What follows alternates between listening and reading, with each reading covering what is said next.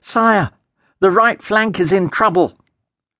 Duncan, the young king of Araluen, heard the herald shout above the terrible din of battle.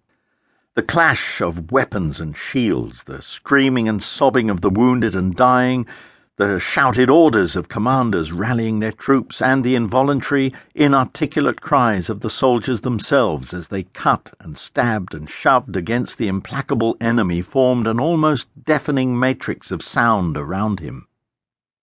Duncan thrust once more at the snarling Wargal before him, felt the sword go home, and saw the snarl change to a puzzled frown as the creature realized it was already dead. Then he stepped back disengaging himself from the immediate battle, physically and mentally. A young knight from the Araluen battle school quickly took his place in the line, his sword already swinging in a murderous arc as he stepped forward, cutting through the Wargal front rank like a scythe through long grass. Duncan rested for a moment, leaning on his sword, breathing heavily. He shook his head to clear it. Sire, the right flank! The herald began again, but Duncan waved a hand to stop him. I heard you, he said. It had been three days since the battle at Hackham Heath, where Morgarath's army had been routed by a surprise attack from their rear, led by the Ranger Halt. The enemy were in full retreat. By rights, Morgarath should have surrendered. His continued resistance was simply costing more and more casualties to both sides. But the rebellious lord was never concerned with preserving lives. He knew he was defeated, but still he wanted to inflict as many casualties as possible on Duncan and his men.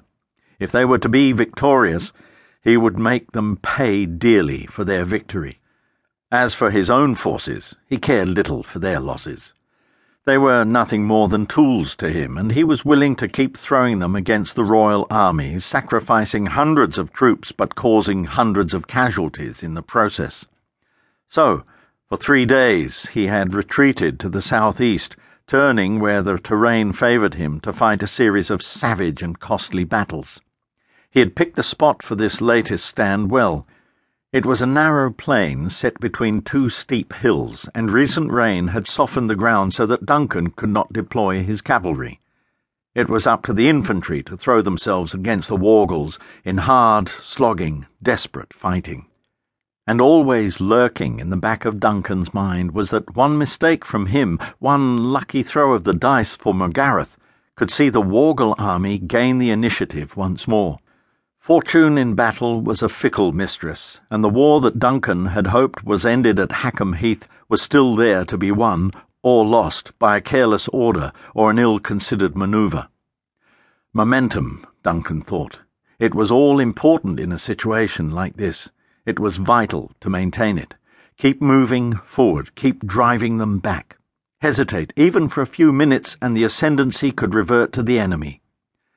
He glanced to his left the flank on that side, predominantly troops from Norgate and Whitby, reinforced by troops from some of the smaller fiefs, was forging ahead strongly.